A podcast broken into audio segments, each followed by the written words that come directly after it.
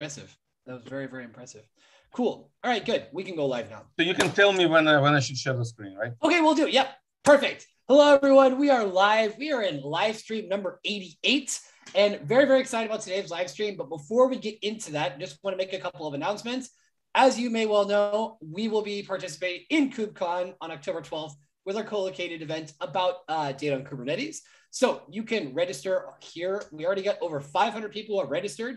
The schedule for that, the final schedule will be coming out uh, tomorrow. So you can check that out too to see all the different talks that are going to be happening, when they're going to be happening, what they're about.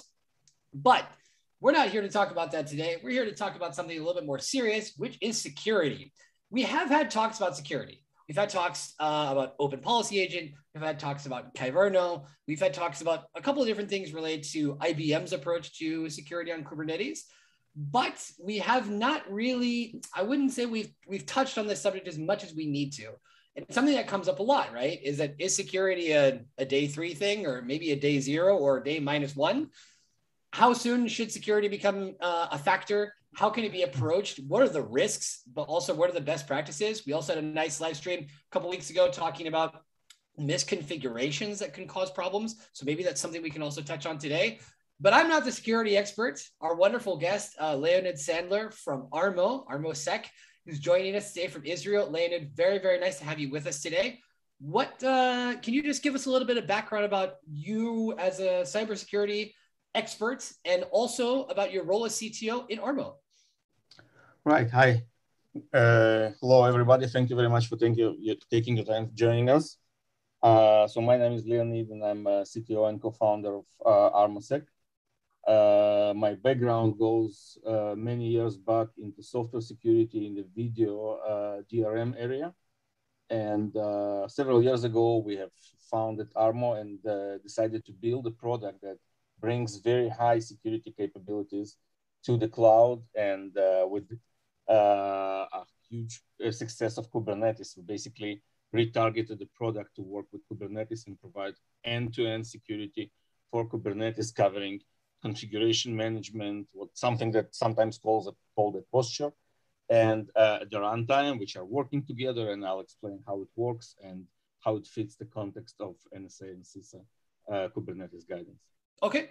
With this in mind, seeing the transition over time as you've been working in cybersecurity for a while, what are some of the challenges that regarding cybersecurity that are unique to Kubernetes that maybe we hadn't seen before, or perhaps they're maybe not as unique as they seem? It seems that there's sort of the idea that with great freedom comes great responsibility, then also the need to maybe get some guardrails in there. Uh, what's your thoughts on that?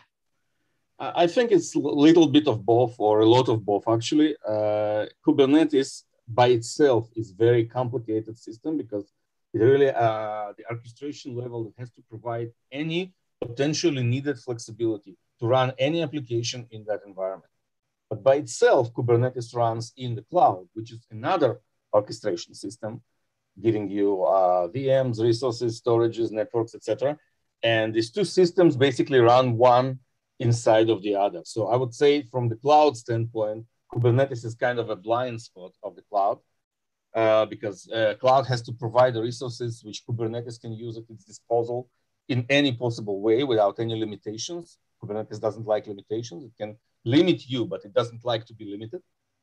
Uh, on, on the other hand, uh, the, the uh, different container um, runtime layer uh, engines and uh, different uh, network plugins and different um, packages from different cloud vendors create a lot of entropy, create a lot of um, uh, kind of platform dependent or Kubernetes dependent or cloud dependent uh, uh, problems that uh, any system needs to address to actually be secure at the end of the day. Very, very good. In this particular case, we were talking earlier a little bit before we got started. You know, ArmoSec very quickly responded to these NSA, you know, guidelines and best practices to harden Kubernetes you very quickly jumped on that. Were the things that you found there surprising? Uh, how did you react to that? Well, uh, I'm, I'm going to talk about this a little bit during the presentation okay. and, and, some demos, but but uh, it's a very good question because really uh, these guidelines came in early August, and uh, we were working on other frameworks at the time. We were working on MITRE framework, CIS framework, and looking at uh, other kind of guidelines and, and the implementations of uh, Kubernetes configuration scanning. And uh, when this document came up, uh, it, it, was clear for, to us that first of all, it's going to stick because it's really very profound, very good document with a lot of uh, information. And um, uh, most importantly, it's not as prescriptive as other guidelines. It gives you a lot of details, it gives you a lot of information, what you need to check, but it also gives you a lot of freedom. And you need to think about this in context of your specific environment. They describe the problem, give you some examples of the solutions, but you take it from there and you actually bring it to uh, the environment that you actually need to protect. And I think that uh, we liked it and, and we used everything that we have developed before for other frameworks, pulled them together, compared uh, controls and, and the, the infrastructure, and of course, develop new things very fast mm-hmm. uh, to integrate uh, OPA and Go engine and uh, Kubernetes access uh, interfaces all together to implement this guideline. All right, very good. That being said, if you would like to share your screen, we can jump right into the presentation. For folks that are attending, remember, you can put your questions in the chat and we'll happily answer them on the go. Right, so uh, let's start from here. Um, can you see my screen? Yeah, looks great. Yeah, let me also remove this so I'll see the whole screen. Okay, uh, there we go. So we're going to talk about uh, Kubernetes security or, or, specifically data and secrets in Kubernetes in the context of this uh, NSA and CISA Kubernetes hardening guidelines. So uh, we pr primarily focus on data is, because this is the interest of the forum, I understand. And uh, so, so a few words about this Kubernetes uh, um, uh, hardening guide, guidance. Okay, as I said, it was released uh, last month. Um, uh, there's a lot of uh, information in there, but a few important things that I wanted to emphasize. The document clearly states that data theft is a traditional primary motivation for data. Okay, and so everything we do eventually intended to protect our data intended to protect uh, our resources as well, okay, but primary subject or primary target is the data. So that's what uh, we're gonna talk about today and see how we protect that. And also in some other place in the document, when they talk about um, potential uh, ways of protecting, they also mention encryption, encryption of traffic, encryption of sensitive data at rest. Uh, the example of sensitive data is secret, but don't get me wrong, there are many other examples uh, that of, of sensitive data that we want to protect in Kubernetes environment. And I'll talk about how I see data coming to Kubernetes, what, what are the ways of, of uh, handling data in Kubernetes, and how that fits into this protection paradigm. So um, since the document, as I said before, uh, leaves a lot of room for uh, your own thinking, your own understanding or definition of the problem, this is how I summarized it for myself. Okay, and uh, I've divided it into three groups. First group is what attackers are looking for. We mentioned data as a primary uh, primary target, but but there are other targets which are also very important, and some of them directly related to data. Okay, keys, for example, or secrets, as, as we're going to talk about them today. Uh, they're used to protect data. They're used to protect access to certain interfaces or to our systems, and and therefore, uh, I think they're on par with the motivation to steal from the uh, attacker's perspective.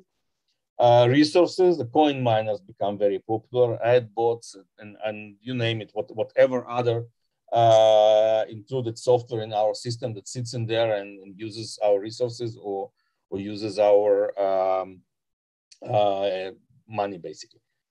Okay, uh, the, the other angle for the attackers is, is damage, which is ransomware and uh, kind of uh, DDoS attacks, etc., or harming user experience.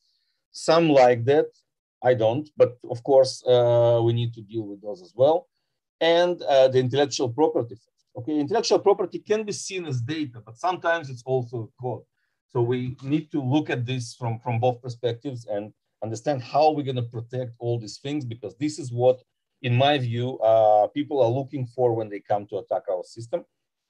Uh, and, uh, and then basically I need to summarize uh, all different ways of, of breaking in. Again, this particular document talks about insiders and, uh, and vulnerabilities, etc., and everybody.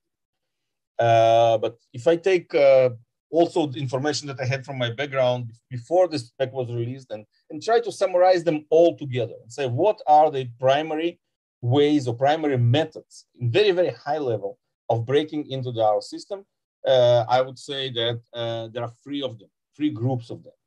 A misconfiguration, one of them, credential abuse, theft, whatever, uh, another one, uh, and, and the third one is software vulnerability. Uh, I think for the sake of completeness, we would also had to talk about hardware vulnerabilities, but I think for today we can leave them out. So um, these three uh, methods of breaking in is something that we need to address. And if we see what people do with them, what attackers do with these methods, when they manage to uh, use one of them or few of them together, uh, we can basically see three major um, attack angles okay, of our attack methods. Uh, one of them is they will use existing software in, in a way that it was not intended for. So for example, if you left uh, your S3 bucket open, and somebody will come and just read it. There is no need to change anything. There's no need to corrupt anything. There's no need to intrude. You just can use existing software, but in an appropriate way. Uh, the other method would be to change the behavior of existing software, which primarily done by changing its configuration, injecting some wrong uh, config files or, or requests, etc., which would which, which would cause existing software to behave differently and potentially either reveal some information or allow attack to propagate and, and go to the third point where we basically inject potentially malicious code. Okay, and again, the injection of the code could be by corrupting existing software, something that we know as uh, DLL injection or, or, or, arbitrary data or file malware type of injection, or uh, in injection uh, of, of additional software or, or, or, launch of existing additional software like remote command execution, which would normally execute in a separate process than the existing one.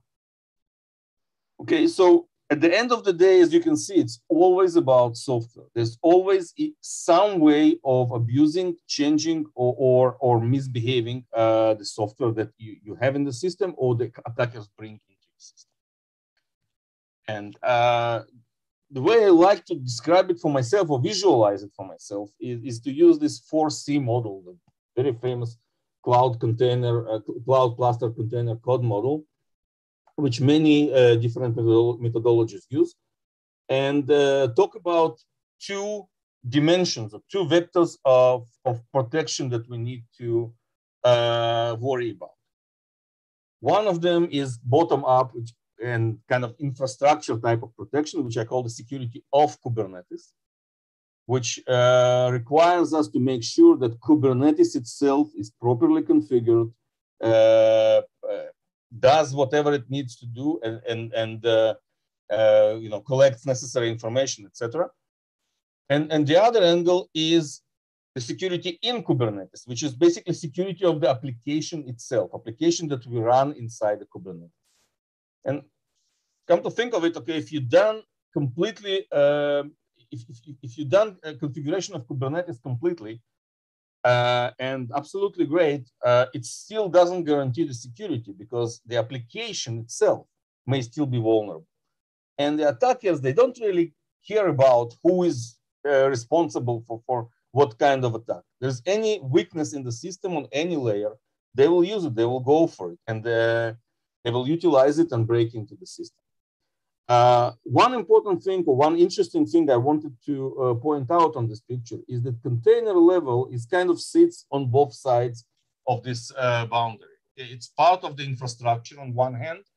It's where the Kubernetes configures containers and container runtime helps Kubernetes to configure processes that run inside the container.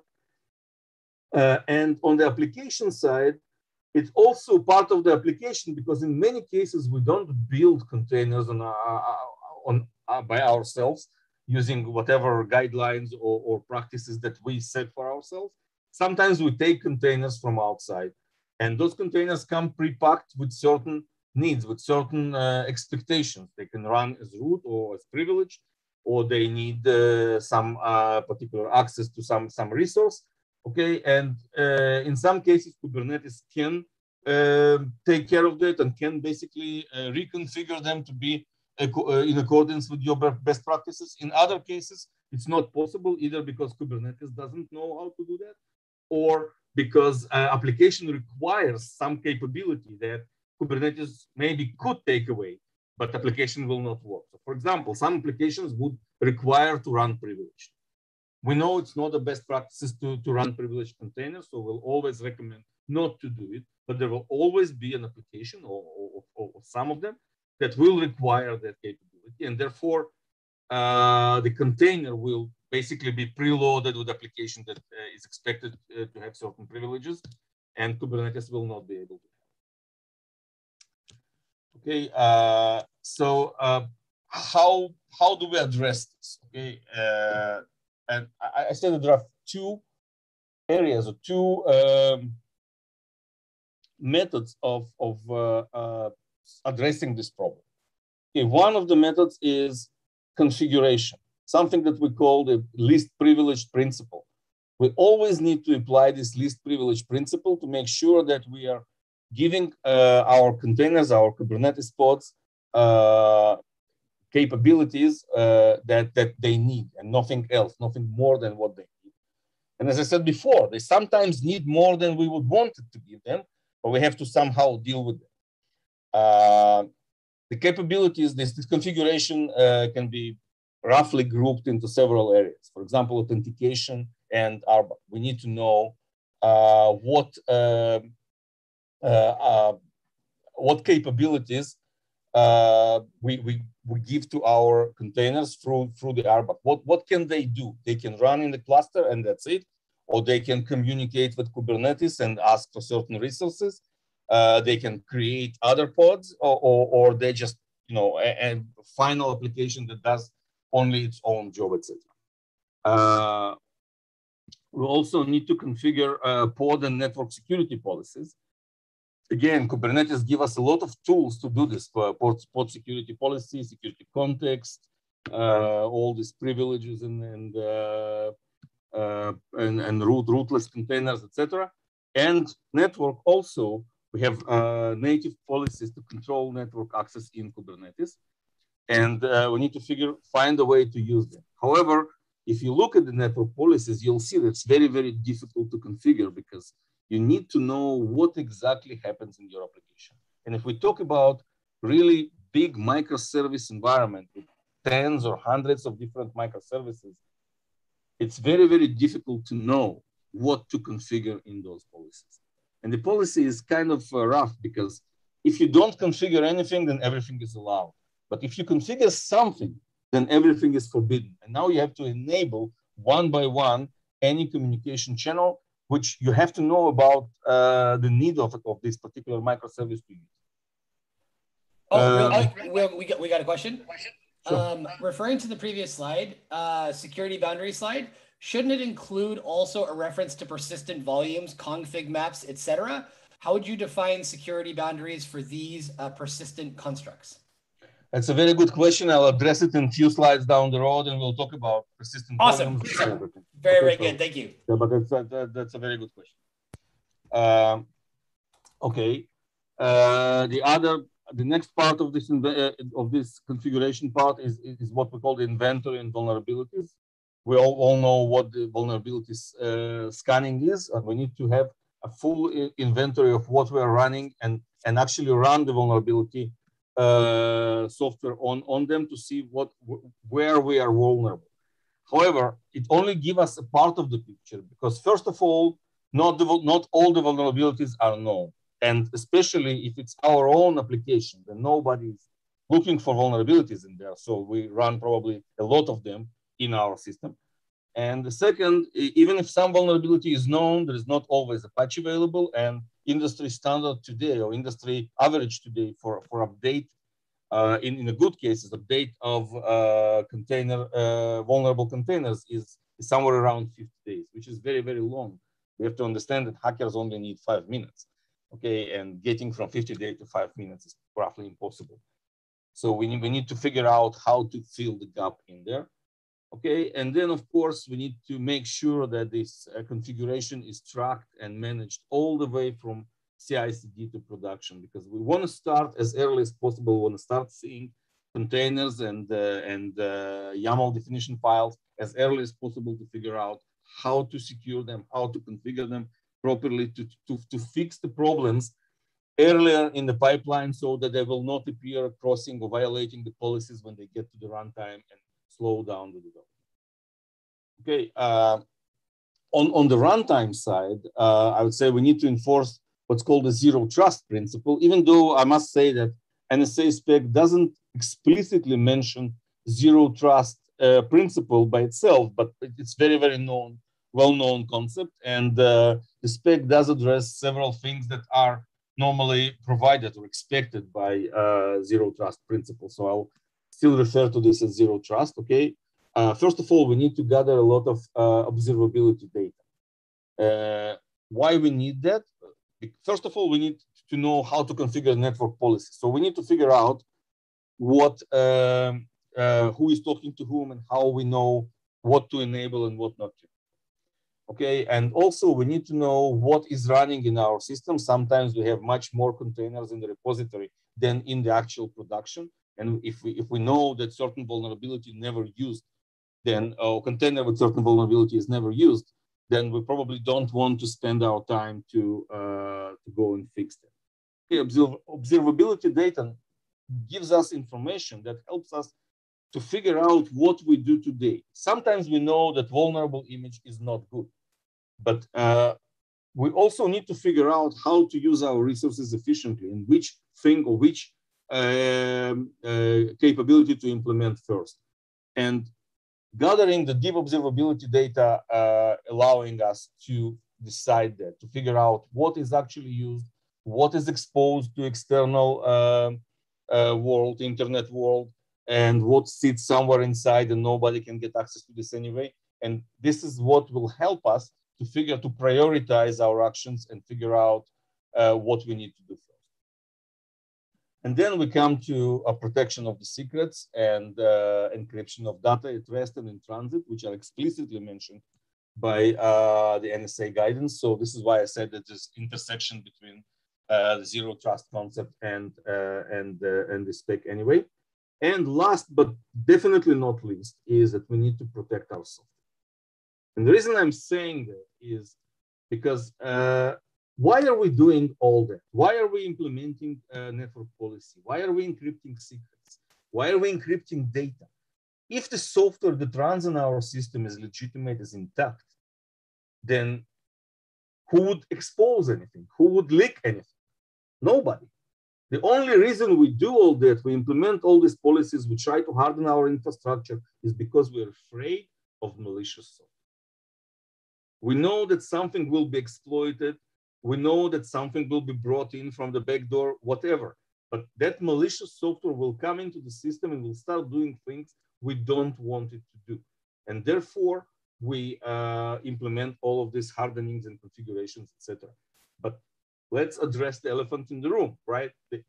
If we are able to protect the software that runs in our system and continuously verify that that software was not compromised, was not changed, was not complemented or reconfigured, then maybe the motivation to do all other things or the efficiency of doing all other things will give us better protection, will give us another layer of security that we need because we know that after following all these best practices, people are still getting up. And, uh, and the last, but, but uh, very important thing to say on this slide is why do I say one plus one equals we have configuration on one hand, and we have runtime capabilities on the other. But the, the continuous reinforcement of continuous uh, communication between these two elements give us a lot of uh, potential to improve our protection. I'll give you an example. Most of the guidelines or all of the guidelines for configuration say if you don't need service account token in the workload, in the container, don't map it in there. Fair enough, right? If you don't need to communicate with Kube API, then why would you map service account token? Fine, I agree with that. However, If I map service account token and never use it, nothing, nothing bad will happen. Again, what I'm afraid of, I'm afraid of this particular workload will be compromised and somebody will use that service account token. So now I'm not mapping the service account token. Somebody compromises my workload, sits in there, and nobody knows about this because he did not use service account token. So we, we have no means, at least at this particular uh, angle, to identify the problem and fix it. So if I'm if, if I have both configuration and the runtime protection at my disposal, I would say, hey, use service account token, create some dummy service account. Nobody cares. Nobody will be able to uh, cause any damage to your system anyway. The service account doesn't go anywhere, but malicious software doesn't know that. So it will take this token and try to use it. And the moment I try to use it, and I have runtime protection capabilities, I will be able to catch it. And I will not only, system will not be harmed, but I will know that somebody is in my system. The same goes for network policy, right? If network policy tells me, don't communicate with this particular uh, namespace or that particular workload. Somebody breaks into my system, try, get rejected. That's it. Nobody knows about this. On the other hand, if I have runtime capabilities, I could say, okay, go there. I will catch you on the way. I will stop you on the way anyway. You will not be able to cause any damage, but I will know that somebody is there and somebody is doing inappropriate thing.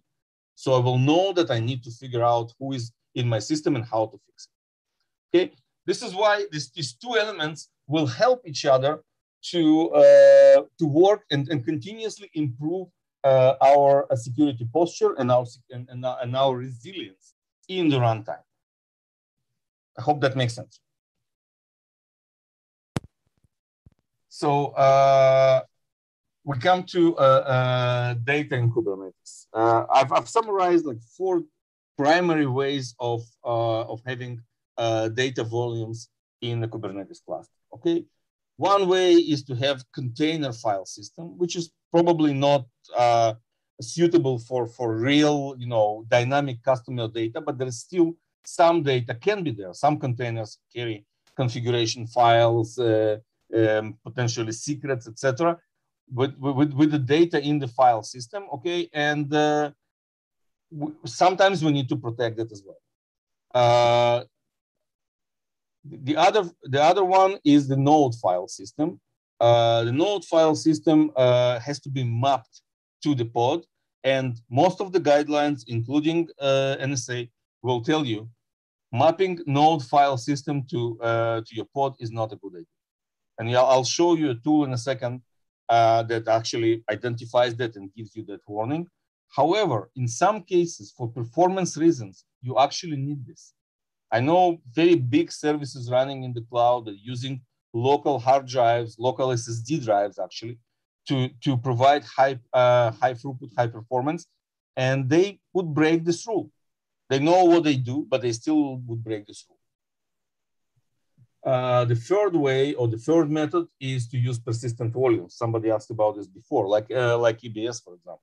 Provisioning EBS, I must say, it's it's fully integrated with Kubernetes. If you do uh, a persistent volume claim, the Kubernetes will go to the cloud vendor automatically and uh, and map the volume for you. You have to be very careful with this, not not only from the security standpoint, but also from the uh, cost standpoint because uh, you know if somebody has a right to create the pod they can actually go and, and map a terabyte drive uh, or, or, multiple terabyte drives uh, in, in the cloud and you'll you'll pay for it so uh, uh, and th- this this is one of the methods where for example databases may use or data lakes and other solutions that require significant persistent storage they would use persistent volume claims uh, and as, as, I said, there's no permissions required. There's no control. There's no access credentials or something is required to build uh, or to create and attach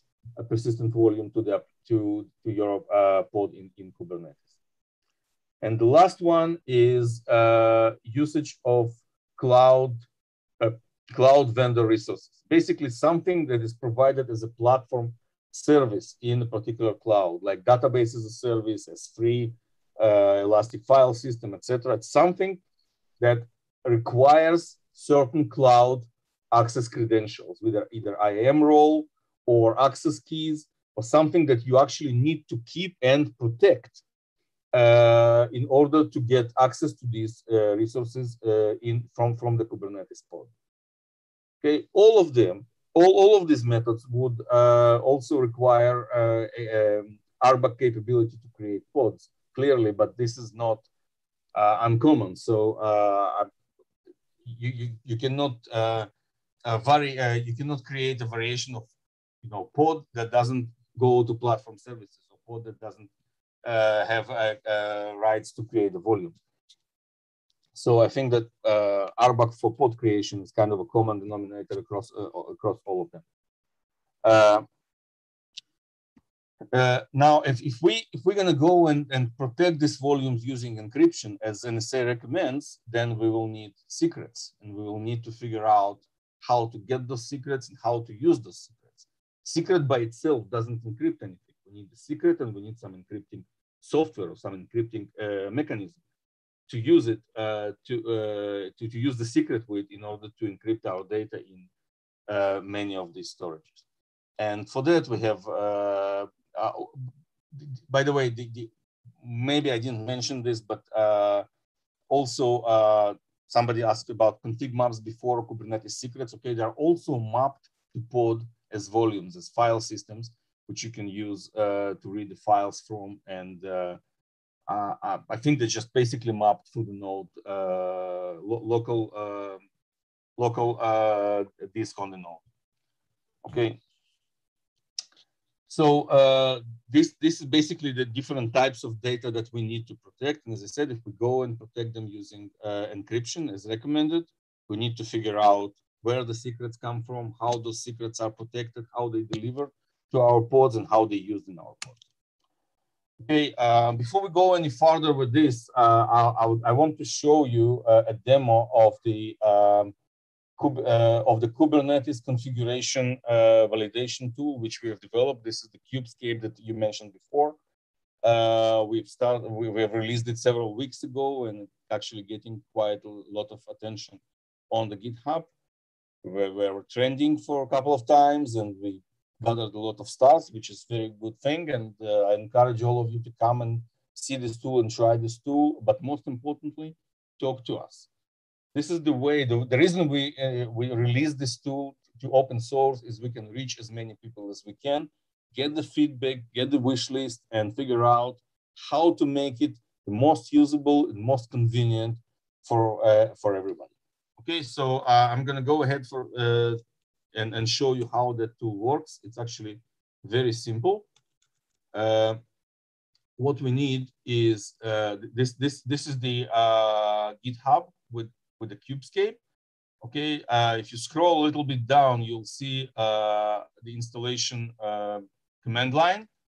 It's basically a curl that downloads the script and goes to bash. Some people say they don't, they don't like it, and I understand why but uh, you can always uh, go and uh, download that, that, that bash file separately, look at what is in there and then decide to run it, or even take pieces from it and then exercise different pieces manually and download a Cubes, Kubescape from the uh, repository in, in the GitHub by yourself. So you don't need to use full automation, but it's important to uh, see how simple that can be done if you actually use one. Okay, what what I did now, I've just just uh, pasted it in, into the uh, uh, cloud console, and now that's the command line. I'm gonna put it here and run it. Okay, let's see what happens. Uh, this this console goes to my uh, Google Cloud uh, cluster. Okay, take a couple of seconds. Voila, we have the results. Now the results uh, are, are in two parts. Basically, there's a summarizing table at the end that shows you all the controls that we have uh, run uh, against this cluster. Number of resources in, in, in every area. Sometimes resources are uh, pods or, or, deployments. Sometimes are uh, you know RBAC objects or whatever. So so there's different uh, different amounts of them. And then you also see how many of them are successful Uh, if you scroll a little bit up, I'm not going to go all of them because it take a lot of time and I encourage you to go and see it for yourself, but you can see the details of every control, basically why it failed, what uh, specific uh, Kubernetes objects have failed, and, and why they failed. Okay, uh, this tool is uh, embeddable into your CI/CD environment. It will return an error if something goes wrong you can scan uh, the entire cluster. You can also exclude uh, namespaces if you want. As you saw in the command line that I've run, I've excluded uh, kube system namespace because it will give me bunch of uh, um, uh, privileged containers in there. And I already know that they should be privileged and there's nothing I can do about them. So excluded those namespaces. But if you want to uh, target this particular tool to a specific namespace, you can exclude all the others. Maybe we should have an option to include one instead of excluding others. Would be interesting idea. Okay, but uh, some of the relevant controls that I wanted to show you here in this table are, for example, uh, mapping the host path. All, all the guidelines I know say this is not such a good idea because mapping host uh, file system would allow uh, a workload to actually go where it's not supposed to go, remain persistent if necessary, or uh, read information from other parts or, or other um, uh, elements on the host and uh, potentially cause some damage or maybe steal some valuable information. If you make it completely wide open, you can go as far as stealing a kubelet certificate using this method. So it's not really a, a, good idea, but as I said before, some workloads would need it. So you will get it failed, you probably would want to exclude it and uh, but but you, you still need to know that you have workloads that are doing this. Okay, unfortunately, containers that we download from public repositories or, or third-party vendors, they are not always top-notch in terms of um, their configuration. And sometimes it's better to run this tool and then configure your Kubernetes to actually take certain responsibilities, for example, turn file system to uh, immutable, etc., uh, etc. Et um, now, uh, the other important or interesting thing to look at is the uh, application credentials in the configuration files. Okay, we'll talk about this a little bit uh, more uh, when we talk about the secret, but it's important to scan all the files and see that there is no suspicion parameters, suspicious parameters that uh, may potentially be used as password, credentials, access keys, and you name it. There's basically endless possibilities how to call them. And I will always encourage people not to put credentials into configuration files. And later on, I'll explain why Kubernetes secrets is a much better option. Um, okay, uh, you can see automatic mapping on service account. Again, it's not recommended.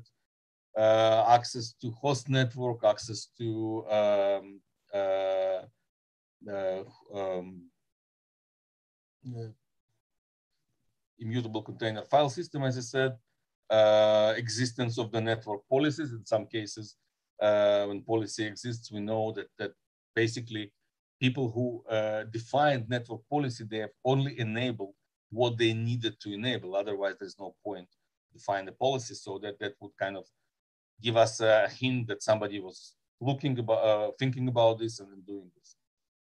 Um, so th these are the current controls. Uh, we, ha we have released the new version, uh, actually really probably still releasing a new version, uh, but it will definitely go out in very, very short time. I'm, i want to encourage you to go and, and check it out. That version has uh, additional capabilities. It will allow you to keep the scanning results in the cloud and, and view them in the chronological way to see, potentially see what uh, degradations or drifts you have in your environment from one scan to another.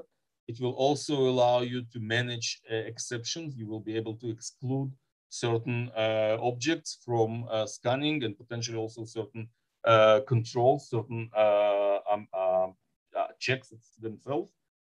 And um, as we go, we're going to add more and more capabilities to the system. And not only I want you to use it, I also want you to give us feedback and ask for what would help you, how you see this, and uh, how would you want to do this? And this, this product is going to grow. Uh, I'll, I'll show you later on uh, how it's going to connect to uh, basically the rest of, of our Armo product that was existed that existed before uh, Kubescape. Okay, so this is uh, about the Kubescape uh, and back to uh, our presentation. Next thing we want to talk about is secrets in Kubernetes. We said if we want to protect data, we need secrets. We also need other things, but we definitely need secrets. And secret protection or secret uh, dealing with secrets in Kubernetes is also twofold, just like uh, uh, security in general. It has to do, to do something with configuration and has to do something with the runtime. Okay, and I divided it in, into two groups. Okay, first of all, I always recommend to keep secrets in Kubernetes secrets, not in the config files, maps, environment variables, etc. There are two primary reasons for it. And you know, if you look under the hood in Kubernetes, you will see that there is absolutely no difference between uh, handling of Kubernetes secrets and handling of Kubernetes config maps. There are two completely identical mechanisms. They sit in the same etcd database and, and they have absolutely the same methods of control. The reason that Kubernetes uh, developers uh, separated secrets from config maps is that you will be able to define different RBAC properties for different users. So you may have users that can access only config maps, and you can have users that can access only secret or secret and config map. So you can separate on the RBAC level the access capabilities to secrets from other things. This is, first of all, it's good because it, it goes towards a least privilege principle, but also it's good because it, it tells the uh, posture scanning tools or configuration scanning tools, what do you want? What is that object? And how do you want to treat it? So when I see a secret, and potentially when I gather this deep observability data that we discussed before, I can actually tell you that you have a secret mapped to certain workload that never used it. So you can unmap it. When I only see the mapping, there's not enough information for me to decide whether it's uh, a right mapping or wrong mapping. But, but when I gather runtime information and I know that this is the secret, I can basically give you much better diagnostics and, and, and suggest not to use that particular or, or unmap that particular secret. Okay, uh, a forced least privilege rule uh, everywhere. Least privilege rule in this particular uh, scenario means if certain uh, workload doesn't need secret, don't, don't map it, map it to. If certain user doesn't need access to secret, don't give them the access rights, okay? Uh, make sure that uh, etcd is properly configured. Properly configured means at least two things, okay? It's statically encrypted not always you can actually make sure of that. Sometimes cloud vendors hide this information from you. You can only trust that they are going, they are doing a good job. The second one is even more important is who can access etcd. Okay, if, if etcd is configured properly, it means that only Kube API can communicate with etcd over mutually authenticated TLS channel. And these uh, this configuration is actually not part of the etcd itself. It's not part of the config file. It's con controlled by the command line parameters of etcd and Kube API. And it's not, again, not always possible to, uh, to actually see this. So you have to figure out some clever ways and different uh, methods of how different cloud vendors do this to make sure that this is configured properly. But to be honest, cloud vendors do actually pretty good job.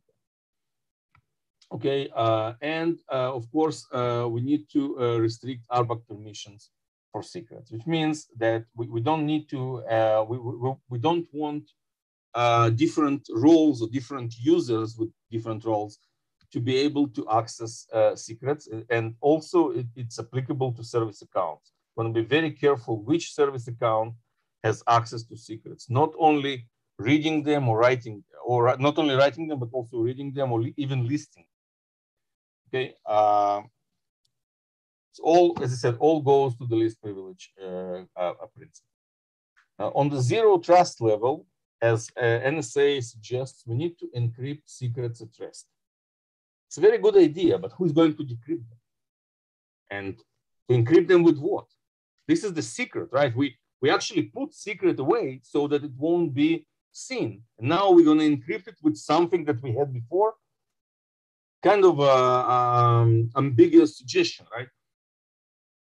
So uh, I'll show you how uh, how Armo does that. But anyway, uh, I, I comparing, we, we have done actually pretty uh, extensive webinar on, uh, uh, on security of the secrets, comparing Kubernetes secrets, cloud vendor KMSs, and third-party systems like Vault. Uh, I think it's available, and my colleague Jonathan, who is somewhere here on, on, the, on the call, he will be able to share this information, and uh, you can see what are the differences between all these different methods. Okay, today we're focusing on the Kubernetes secret, so I will not go to that uh, that corner. But still, uh, I, I, suggest uh, to use Kubernetes secrets, and then, of course, on top of that, additional solutions that can protect them not just at rest, but also in transit and, and potentially also in use. Uh, we have to define very strict access policy for the secrets. But again, who, who is going to define that policy and who is going to enforce that policy? if some application needs to read the secret, how do we know that is, this is the application that is supposed to read that secret? How do we identify? Do we use it by name or by uh, some some uh, cluster name, namespace name, and uh, and the deployment name? That's probably not very strict uh, identification because anyone who can create a pod will be able to fake it and basically access the secrets that we don't want to leak out. So we need to figure out how. Can I ask a question really quickly? Sure. Is when we're talking about the the stakeholders that are involved in this, is this a platform team? Is this a security team? Are these developers? Is it on a need to know basis? Who are the folks that uh, that need first and foremost to know understand how this works, and then how does that get also that knowledge shared throughout a larger organization? Well, I think it really depends on the structure of the organization. Okay, there are some organizations that are DevOps driven, and then of course the knowledge have to come from them, and this is why we basically started to go with, uh, with, with, this Kubescape tool and and talk to DevOps, create this engagement with them, and explain how to take it to the next level. Uh, in bigger organizations, I think the motivation and the requirements to do this kind of uh, zero trust uh, functionalities is coming from the top, coming from CISO and security organizations, maybe in some of them from the R&D organizations. But uh, there's, there's no uh, like one size fits all answer to. Really different organizations have different uh, methods of, of handling that. Some, some of them are uh, required to be compliant with some regulations. Some of them just do it for, for their own uh, understanding of how security should work, etc. Okay, uh, got it the, the, last point I wanted to mention here before we move on is, is what is the secret zero? Why we call it the secret zero, okay? And I kind of already hinted on, on this before. We need to deliver a secret to application. And the, the, the whole reason that we put the secret away initially is because we know that application is not really good at keeping secret, especially when it's not running. Okay, so now application wakes up and, and has to go somewhere and get that secret how do we know when uh, the system that, that keeps that secret, how does it know that application that asking for it is the right application? Okay, and, and there are actually two methods of doing this. There's a pull method like uh, key management system where you go somewhere and say, give me my secret. Or there's a push method like Kubernetes secret. They say, if, if, if we see pod A going up, we're gonna map, we're gonna basically push that secret and, and map uh, a file to that application so it will be able to read it. Okay, but then again, if you look at the uh, threat model and see how much, even if the pod is still called A, it could be uh, a different command line in it. There could be a different uh, container image in it or, or corrupted container image in it. So that secret will automatically go to anyone who called himself pod A. Okay, uh, and, and so um, when, when, we, when, when, when the spec suggests to encrypt secrets at rest, we need to figure out who is going to decrypt them and what key they're going to decrypt it with and how that key is gotten to that application that we didn't want to have any secrets in the first Okay, uh, and we'll talk about this uh, in, in a minute. So let's let's go to the next one. Okay. Uh, so uh, one important thing to say, we've talked about secrets in Kubernetes, and we'll still talk about this more, but secret lifecycle is much wider than just Kubernetes. It starts much earlier. Secrets are created way before they are loaded into Kubernetes cluster. And when they are created, they go to some backup. I, I'm not sure there's somebody here who would create a secret and not make a backup of it. Uh, they go to some scripts or, or YAML files or Helm files, and those files go to uh, normal like infrastructure as, as, as code uh, type of uh, CI/CD systems or, or Git or, or Git, and and secrets are there. Secrets are in the clear. So how do we protect them in there? Hacker doesn't care where to steal the secrets from. He will take the most, uh, the easiest way, the most appropriate for him way. He does, he, he does not go going to fight us only in Kubernetes because he's a gentleman.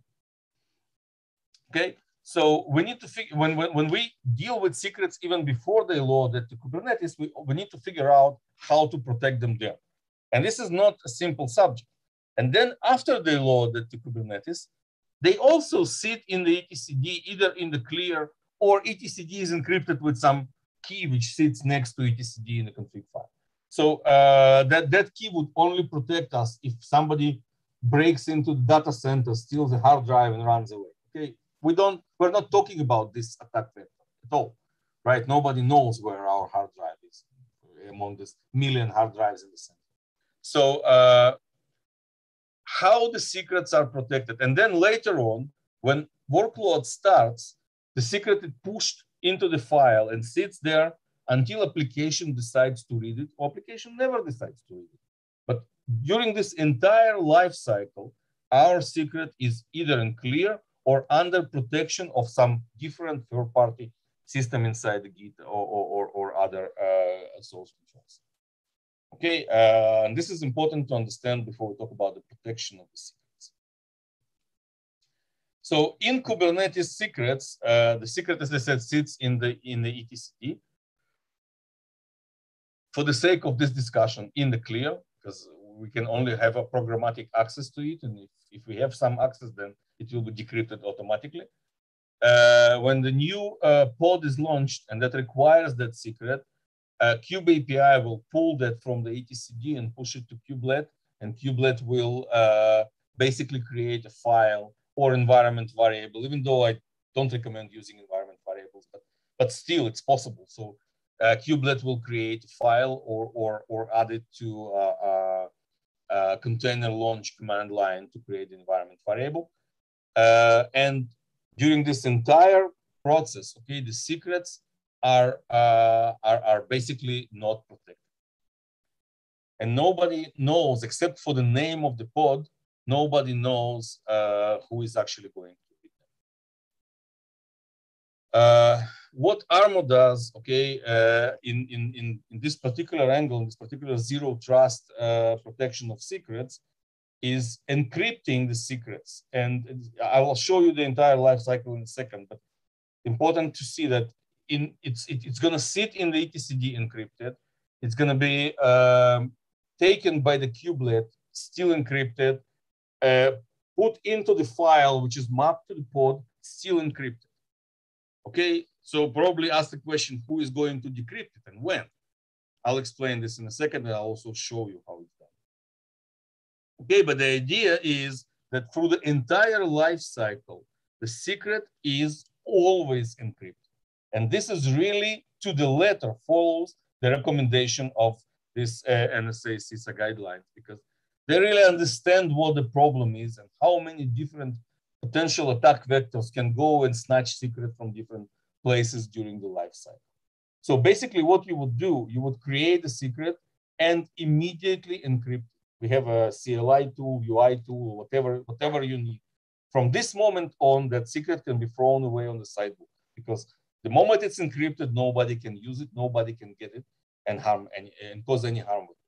It can go to any backup system, it can go to any source control, uh, it can go, go to any script, whatever you want. The secret is completely encrypted all the way.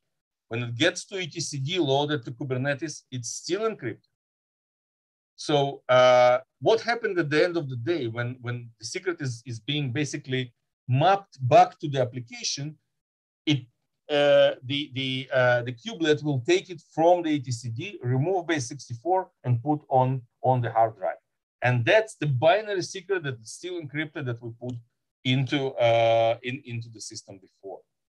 Now, at some point, application will need to read the secret, okay? And the idea here is that the secret will be decrypted only for the process of this application that, that Armo has validated. Remember, we talked about um, the biggest problem uh, in, in, in the runtime is how do we protect our application? So here's the point where I explain what, what we do differently than the other systems. Okay, and uh, this is basically how it's going to be done.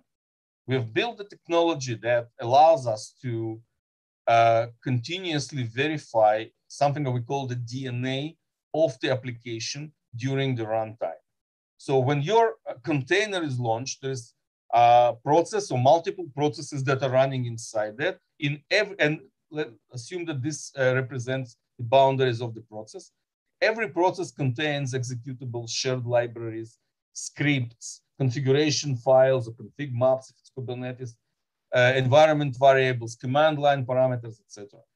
What we say is that collectively, all these artifacts, they constitute the unique DNA or unique uh, kind of a signature, if you wish, of the process. There's only one possibility. There's no, just, just like basically DNA itself.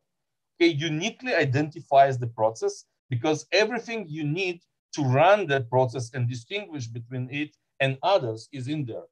If one process is in NGINX and another one is MySQL, then it's very simple. The executable will be different. That's it.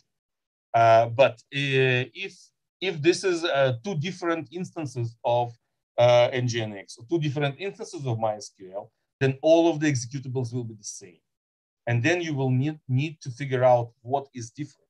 And the difference will be in the configuration, okay? Or environment variables again, or command line parameters. We take all of them into account. If this process is, uh, for example, Python, then everyone will run the same Python, but the difference will be in the scripts.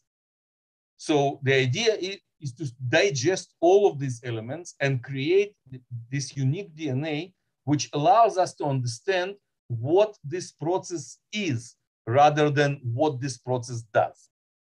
And when it goes up in memory and try to read the file, basically the open file, read file, and whatever commands will go through this Armo guard, which is automatically attached by the Kubernetes to that process without changes, changing anything, without changing containers, without changing uh, command lines or architecture. It's completely transparent. All it does is basically generates this digest, figures out that this process is who it says it is, and only then when it reads the file, it will automatically decrypt it and give it to the application. So application will never know that this particular secret was ever encrypted. And this is done using uh, a unique technology that we've developed, which, which is a, a, moving target defense technology, which not only make it much stronger, but also reduces a window of opportunity to attack or to reverse engineer the system, because by the time the reverse engineering of this will be done, this element will no longer be interesting, will no longer be applicable, and uh, user will have to start, start everything over. Uh, this system is provided as SaaS or can also run on-prem, but the idea is that it really stands and implements the requirement exactly as it's stated by the spec.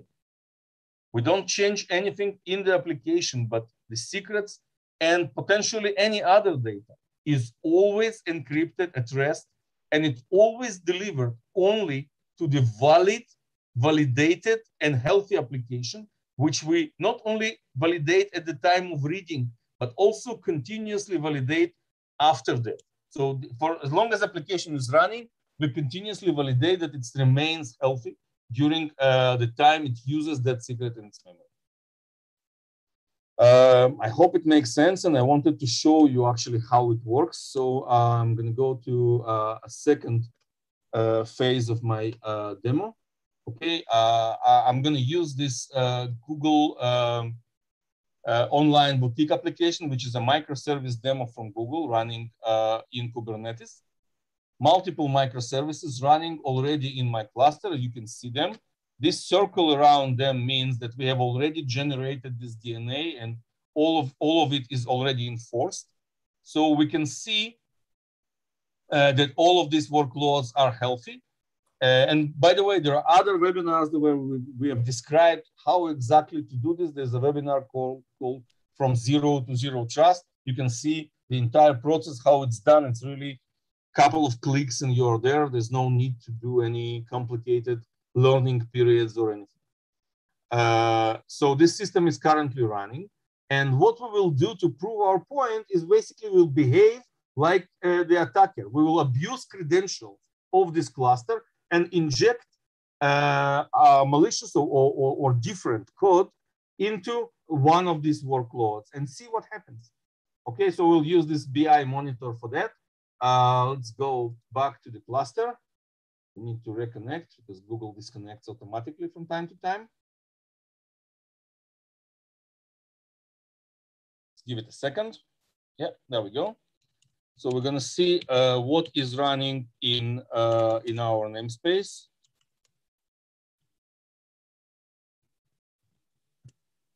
Uh, these are the pods. We'll see the pod called BI monitor and we'll go in it.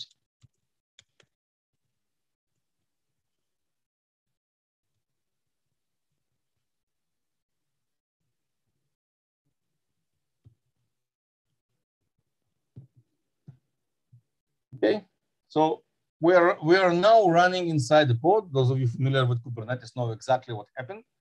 Okay, and by the way, if you remember this, uh, uh, this, this structure, okay, this runs in the cluster. The BI monitor communicates with the front end, which is the HTTP server. So I'll, I'll be able to show you also the uh, protection in transit if we have time.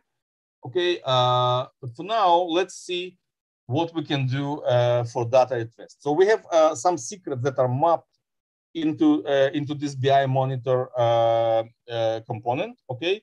And this BI is, is written in Python, so the legitimate application, the application that we have mapped and created DNA for is Python application with, with some scripts.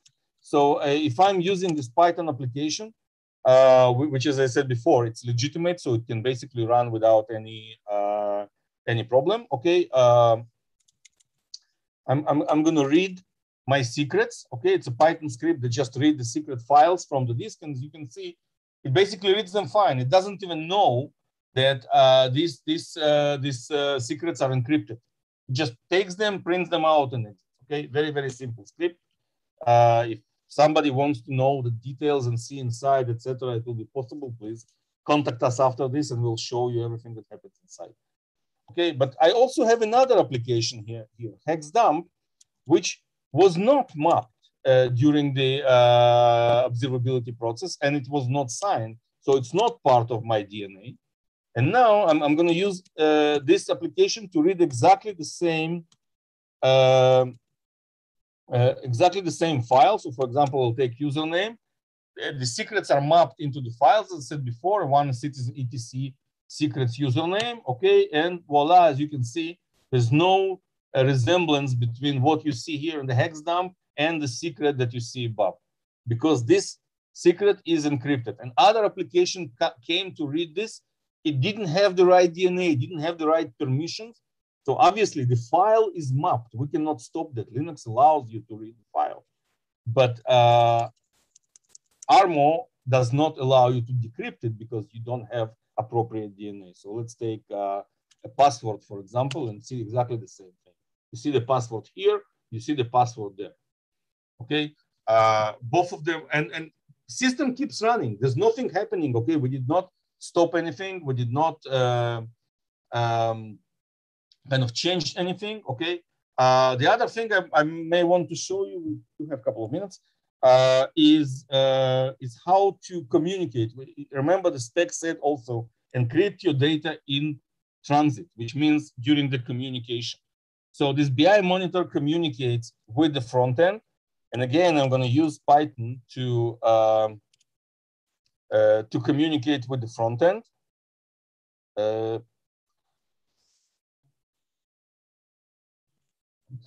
okay, and you will get some HTML file because this is what web servers do. They return HTML files. I also have a curl here in the same environment, which was not mapped, doesn't have the right DNA. And I'll also go and communicate with the front. Okay, and we'll see what happened. Voila, it also gets the HTML file. So what happened? What actually happened is we did not define any policy. When in encryption, I said which uh, uh, which workload, which DNA can actually use that particular encryption key. In the communication, I did not say that. I only created the signatures and signed all of this workload. So in order to demonstrate this, I need to go back here and say, I want to create a network policy. So let's create a network policy, which we call the basic policy. Let's call it uh, one. Okay, that policy will be permissive. And the basic policy will say everyone who runs in that cluster, okay, cluster called doc, and the namespace that called hipster, they're now part of the club. We'll enable, will allow them to communicate with one another because we this is the policy that we want to enforce.